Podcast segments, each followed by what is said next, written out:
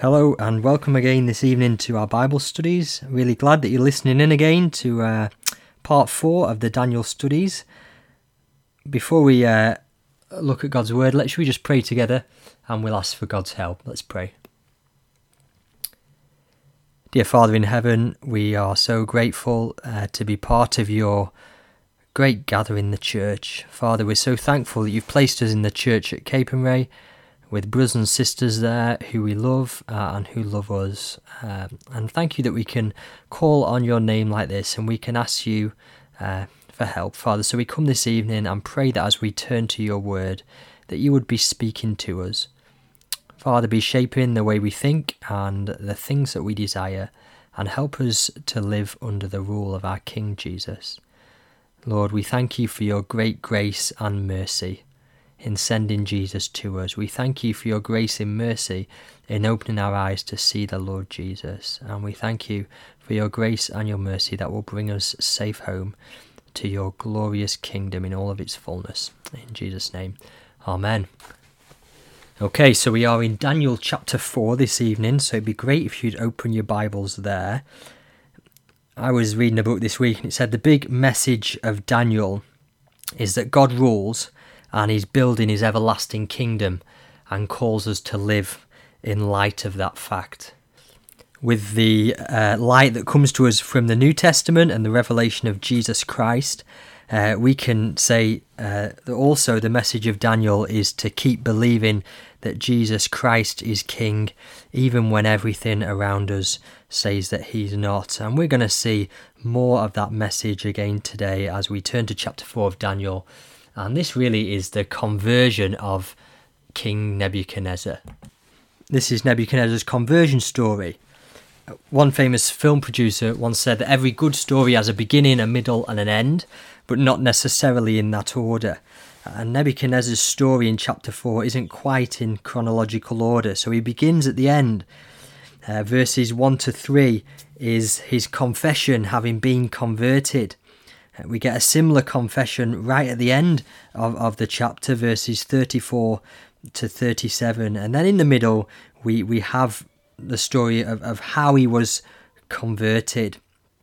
And that the structure of that story falls into three. Uh, the first part of the story is a dream that he has. That's verses 4 to 18. The second part of the story is the interpretation of that dream which Daniel brings to him. That's verses 19 to 27. And then the third part of that story is the fulfillment of the dream, and that's verses 28 to 34.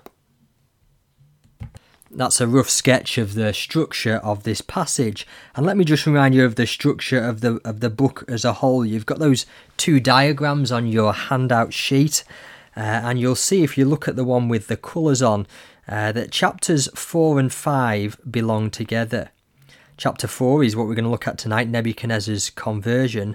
Chapter 5 is the story of Nebuchadnezzar's son, uh, Belshazzar, who isn't converted but he faces judgment.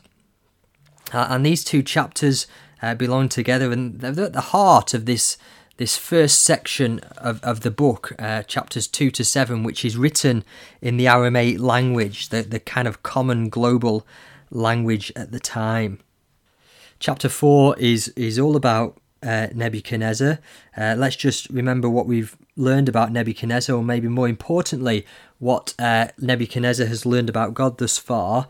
He has learned that God rules. That was revealed revealed to him uh, in chapter two through a dream. He, he's also seen uh, these three friends of Daniel, Shadrach, Meshach, Abednego, live courageously and wisely in light of God's rule. That's uh, chapter 3. Uh, and now he is going to come to see that God's rule has implications for his life also. Uh, we've not read the passage yet, so why don't you uh, just pause the recording and read the passage? And then there's a question uh, on your handout sheet uh, under that first heading. Just have a think through that question and then we'll continue on.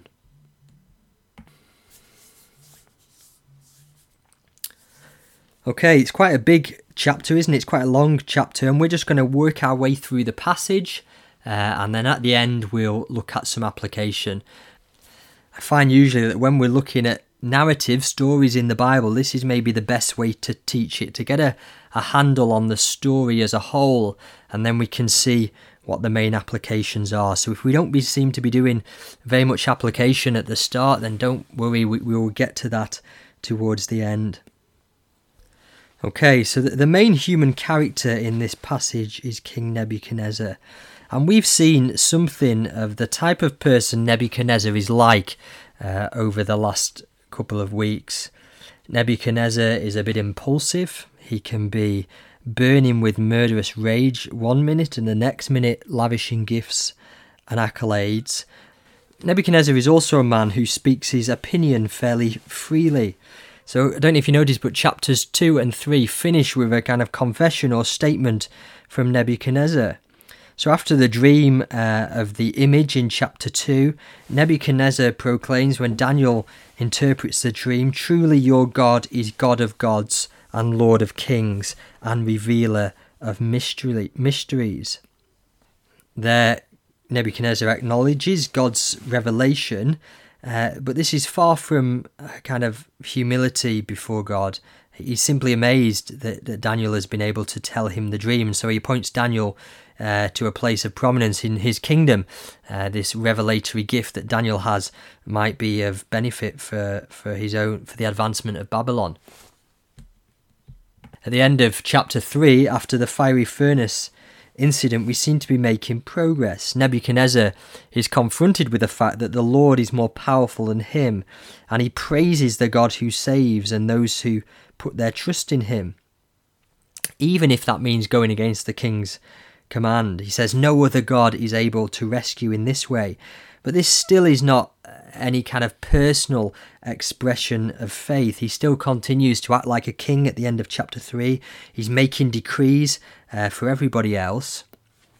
But he seems to be making some progress. There's evidence that God is patiently at work in the life of King Nebuchadnezzar. And as we come to the start of chapter 4, we see another confession verses 1 to 3 King Nebuchadnezzar, to the nations and peoples of every language who live in all the earth, may you prosper greatly. It is my pleasure to tell you about the miraculous signs and wonders that the Most High God has performed for me. How great are his signs and how mighty his wonders! His kingdom is an eternal kingdom, and his dominion endures from generation to generation. This confession is very dif- different from the ones that have gone before. You can see there seems to be an outward focus. He says, "Peace multiplied to you," or "or may you prosper." Some somehow now Nebuchadnezzar is not just thinking about himself, but he's thinking about others. It's also quite personal. Can you see? He says, "The signs and wonders that God has performed for me." In the Old Testament, this phrase signs and wonders is almost always a reference to God's mighty deliverance. It's particularly a reference to the events of the Exodus uh, and the signs and wonders that God worked there in Egypt in order to rescue his people. And in verse 3, Nebuchadnezzar sounds positively Hebrew. Verse 3 is almost a quote word for word from Psalm 105 verse 13. This may have been Daniel's influence upon King Nebuchadnezzar as he'd spoken the truth to him. And although these words uh, may have been spoken to the king uh, by Daniel, they have in fact become his own personal confession of faith, as, as we will see.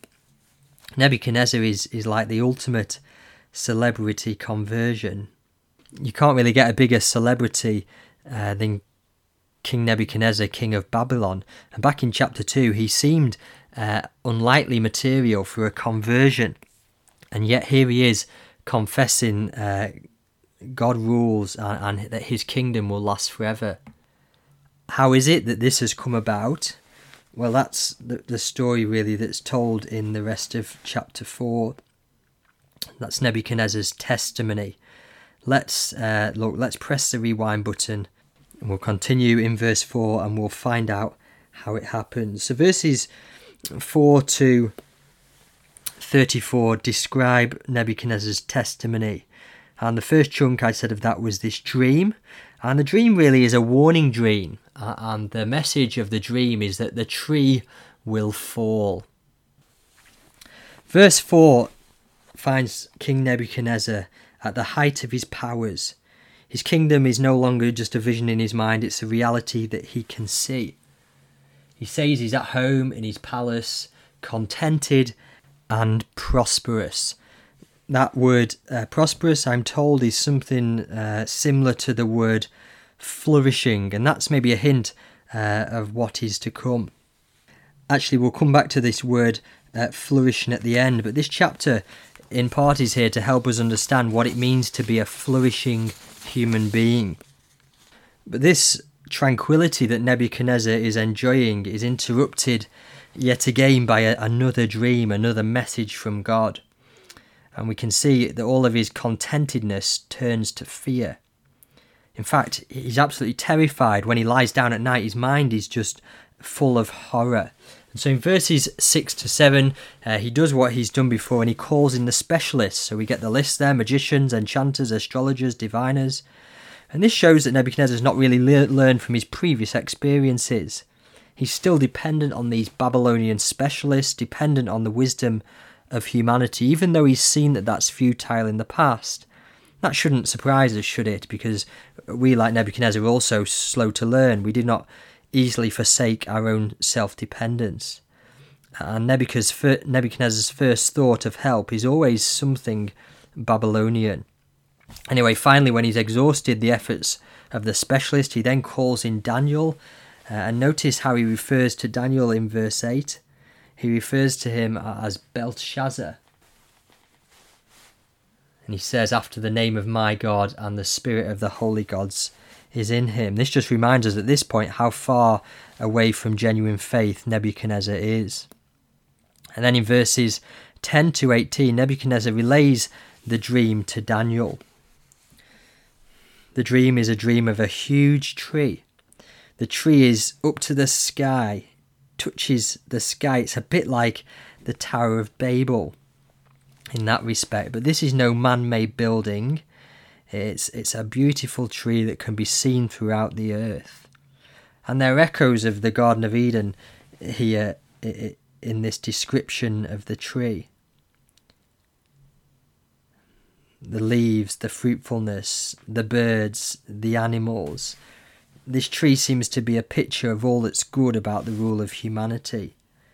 It's a picture of power and prosperity. After all, uh, mankind was made to rule and have dominion over the world. That's what we see there in Genesis 1 and 2. This picture of the flourishing tree is picked up elsewhere in the Bible. In Ezekiel 31, the same picture is used to refer to Egypt and Assyria.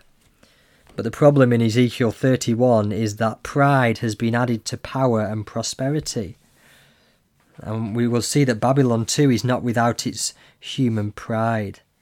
And so, because of that, verse 13 to 15, the tree will come down. In fact, the tree will be cut down.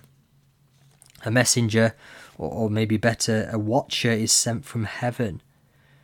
God has looked down and he's seen Babylon, a bit like he looks down on the Tower of Babel in Genesis 11. And the watcher comes down and decrees the tree will be cut down. All that will remain is a stump. It's again another image uh, that is picked up elsewhere in the Bible of human kingdoms and human rulers brought low. In Isaiah 6, uh, Isaiah is told uh, that Israel will be reduced to a stump. And then you can see a change in verse 15. This stump is then referred to as, as a person. You can see it changes from an it to a him. This stump is a man and this man will become animal like. He will eat like an animal, verse 15. He will think like an animal. For seven years or, or seven times, uh, this human being will be reduced to this animal like state. This is all in the terrifying dream of King Nebuchadnezzar. And then in verse 17, these watchers or messengers announce the purpose of the dream. Verse 17 The decision is announced by the messengers, the holy ones declare the verdict.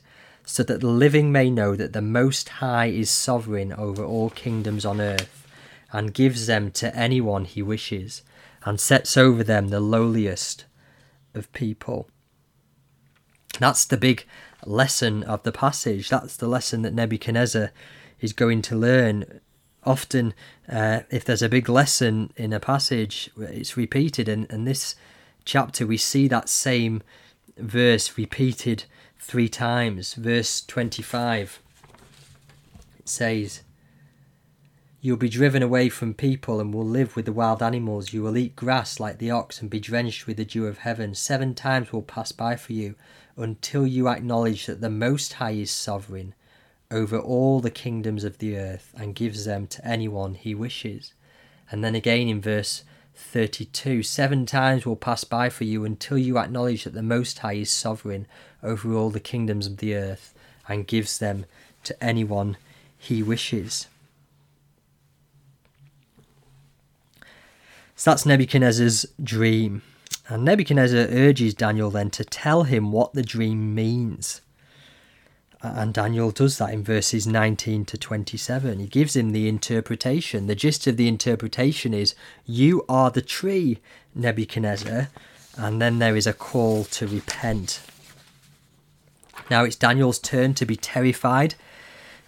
If only the dream applied to your enemies, he says. He starts with the good news. That's often a good place to start. Verses 20 to 22 is very positive. This beautiful tree in the dream, Nebuchadnezzar, that's you. We get the same description of the tree's beauty, its strength, its provision. Daniel says, You've become great and strong. Your greatness has grown until it reaches the sky, and your dominion extends to the distant parts of the earth so far, so good, isn't it? Except Nebuchadnezzar knows that that's not how the dream ends. And in verse 23, Daniel seems to be giving Nebuchadnezzar kind of warning shots as he breaks the bad news. He repeats the detail of the decree of the watchers to cut the tree down, hoping that Nebuchadnezzar will join some of the dots himself before he gives him the whole picture. And then in verses 24 to 26, he spells out exactly what's going to come to Nebuchadnezzar. He'll become like a beast. He will live with the wild animals, eat grass like an ox, and be drenched with the dew of heaven. This is God's judgment on King Nebuchadnezzar. And it's not just a random judgment, it's a, it's a revelation, really, of reality in, in his pride and his power and his opposition to God, Nebuchadnezzar thought he was becoming greater and becoming more, more godlike, but he's not. In fact, the fulfillment of this dream is going to reveal to King Nebuchadnezzar that he's actually becoming subhuman and beastly. Psalm 8 is a great psalm to go along with chapter 4 of Daniel, and Psalm 8 rejoices in the glorious order of God's creation.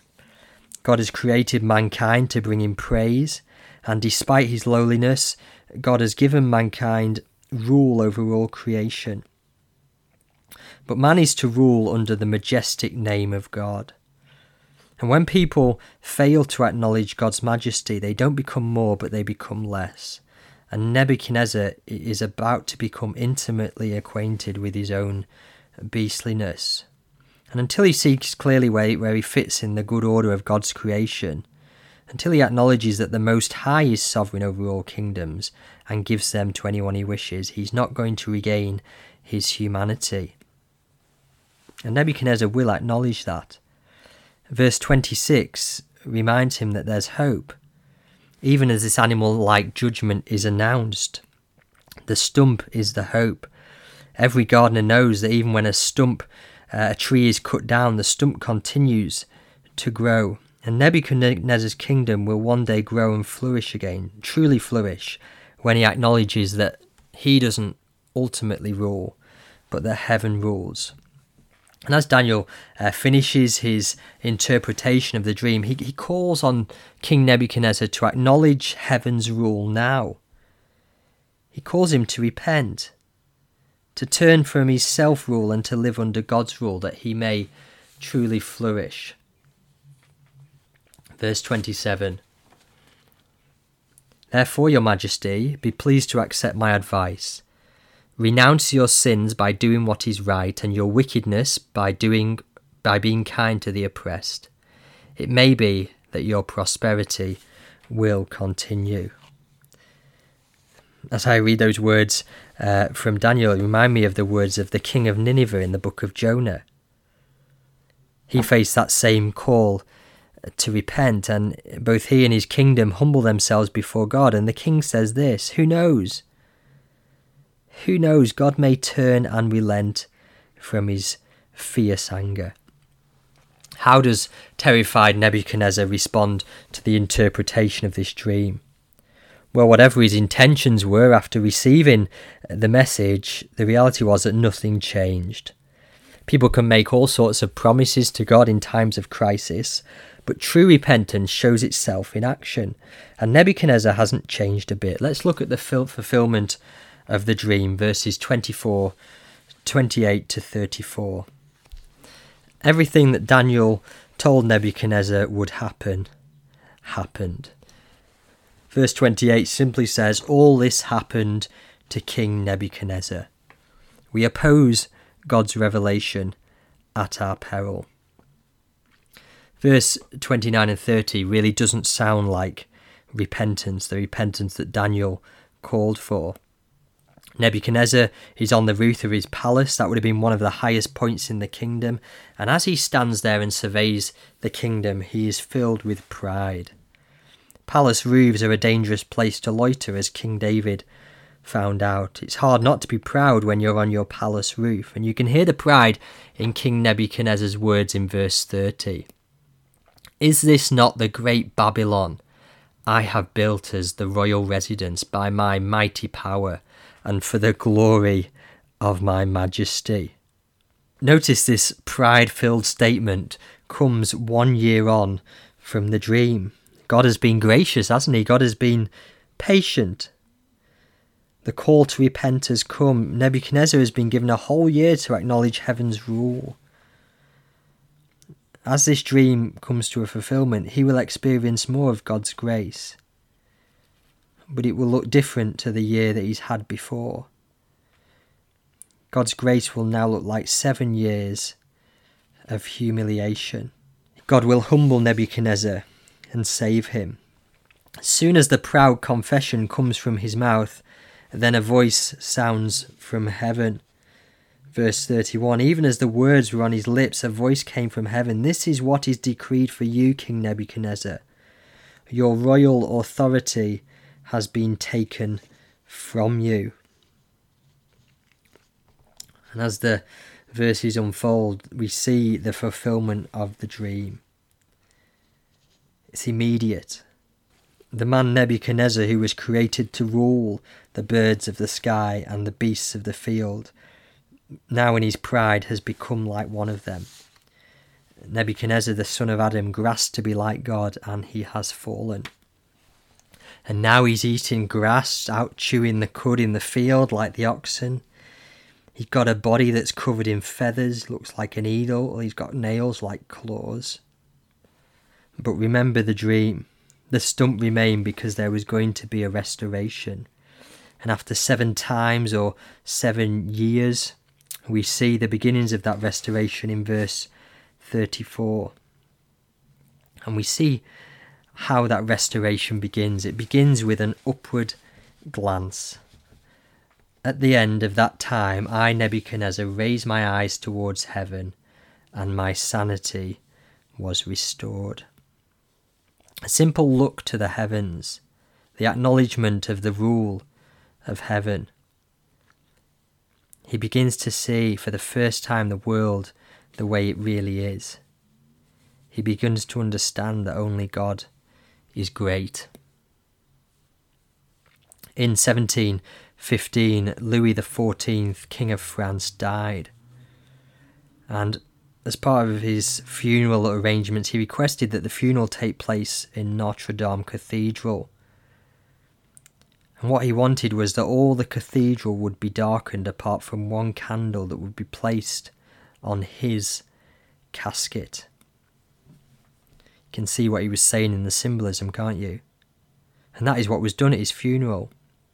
But then, when the court preacher Massillon got up to give the funeral address, he walked up to the front, snuffed out the candle, and said, Only God is great. Only God is great. And that's what Nebuchadnezzar's learned here, and that's what comes out in his confession in verse 34 to 37. This confession reveals that Nebuchadnezzar is indeed a changed man. What we talk about often reveals a lot about who we are and what we value.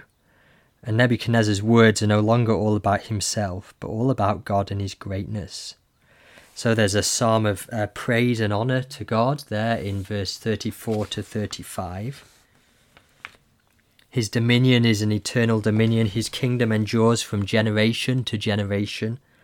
All the peoples of the earth are regarded as nothing. He does as he pleases with the powers of heaven and the peoples of the earth.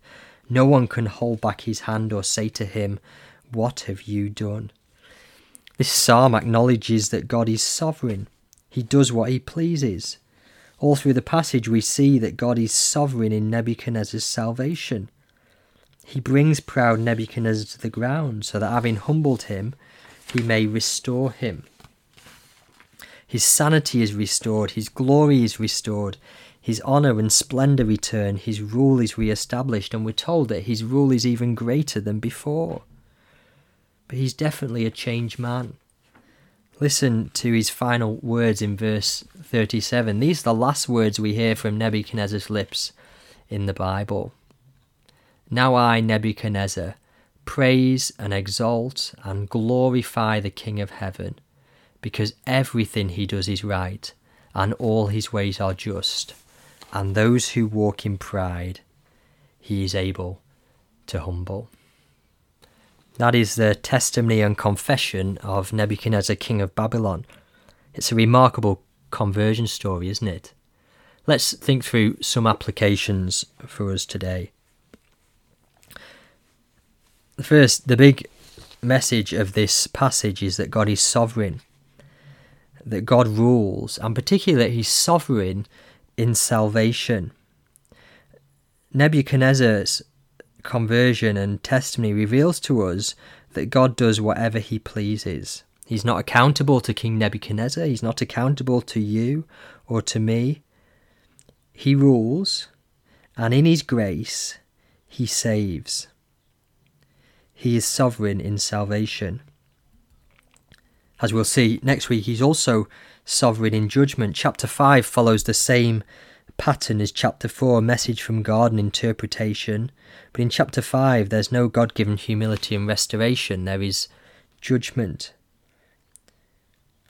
So these two chapters together tell us that God is sovereign in salvation and in judgment. And when some people think about God's sovereignty, they say, okay, so why bother praying for, for anyone? to be saved if God is sovereign? Why, why bother sharing the gospel with people? But actually, actually, the fact that God is sovereign in salvation should spur us on to pray and to witness. After all, God is able to save even King Nebuchadnezzar, the proud king of Babylon. He had it all, didn't he? He looked untouchable. He looked like he had life sorted. He looked like he was enjoying the good life if there was someone who, to our eyes, looked beyond salvation, it would be King Nebuchadnezzar. And yet, in his grace, God breaks into Nebuchadnezzar's world and brings from his lips this glorious confession of the truth. I wonder who, who are you praying for to come into God's kingdom? A family member, maybe, a son or a daughter, a friend or someone you work with? maybe sometimes you just cannot see how it would ever be possible that they would come to confess that Jesus Christ is Lord and to kneel humbly before Him. There seem to be so many barriers. Their heart seems so hard. They seem to be. They seem to be so distracted. They seem to be uh, so comfortable without God. How could they ever come to trust Jesus? Well, look at King Nebuchadnezzar's story. If God can save this proud king of Babylon, God can save the one that you're praying for too, so keep praying for them. And see how Nebuchadnezzar is brought to repentance. Nebuchadnezzar is brought to repentance by hearing the truth. God reveals the truth to him that he is king and his kingdom lasts forever. He also reveals the truth that the Lord gives his rule to whomever he pleases. And just see that that's not the first time that Nebuchadnezzar has heard that truth. Chapter 4 isn't the first time he's had God's word spoken to him. Remember, he, he'd heard it years before, back in chapter 2, when Daniel gave him the interpretation uh, of the dream of the statue. He knew that there was a coming kingdom, God's kingdom that would last forever. And yet he pushed back with his own golden statue.